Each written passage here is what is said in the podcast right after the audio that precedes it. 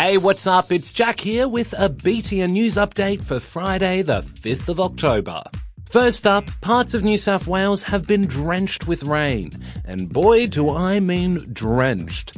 Some areas have received more than 70 millimetres in the past two days. And Broken Hill got more rain in one night than it has all year.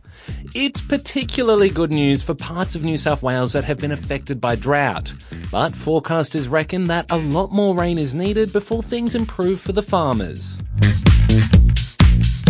This weekend, a lot of Aussies will be turning their watches, phones, tablets, computers, wall clocks, ornament clocks, oven clocks, microwave clocks, novelty clocks, car clocks, Tamagotchis, basically anything with some sort of clock, forward by one hour.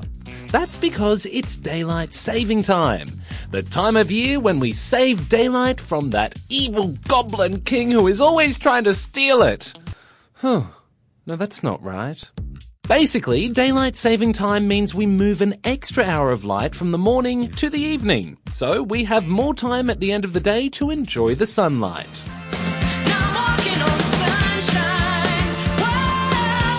Of course, Queensland, Western Australia, and the Northern Territory won't be affected because they don't have daylight saving. But that's okay because I'm sure they're still walking on sunshine. Oh.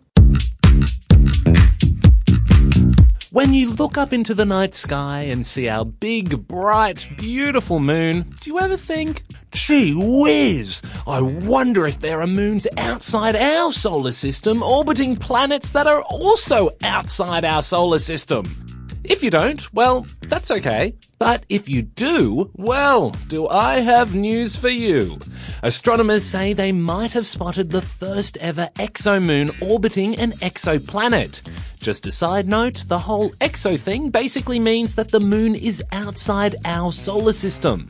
Anywho, it's a really exciting find, and astronomers say they'll be using the Hubble telescope to find out a bit more info on the Neptune sized moon thing, and hopefully confirm that it is indeed an exomoon. And finally, an eight year old girl has pulled a Viking sword from a lake in Sweden. I know what you're thinking. It's just like that old Disney movie where the boy pulls the sword from the stone and then he becomes king and there was a dragon or maybe it was a talking crocodile. Hmm. I really should watch that movie again. Where was I? Oh, yes. Well, it's just like that movie. Only instead of a stone, it was a lake. And the girl didn't become king. She just handed the sword to her dad, who passed it on to the local museum. Huh. Oh, but they did confirm that the sword was in fact a legit Viking sword that was roughly 1,500 years old. So that's pretty cool. And hey, I'd watch that film too. And that's all the news I've got for you today and for this week. So join us next week for more. Bye bye.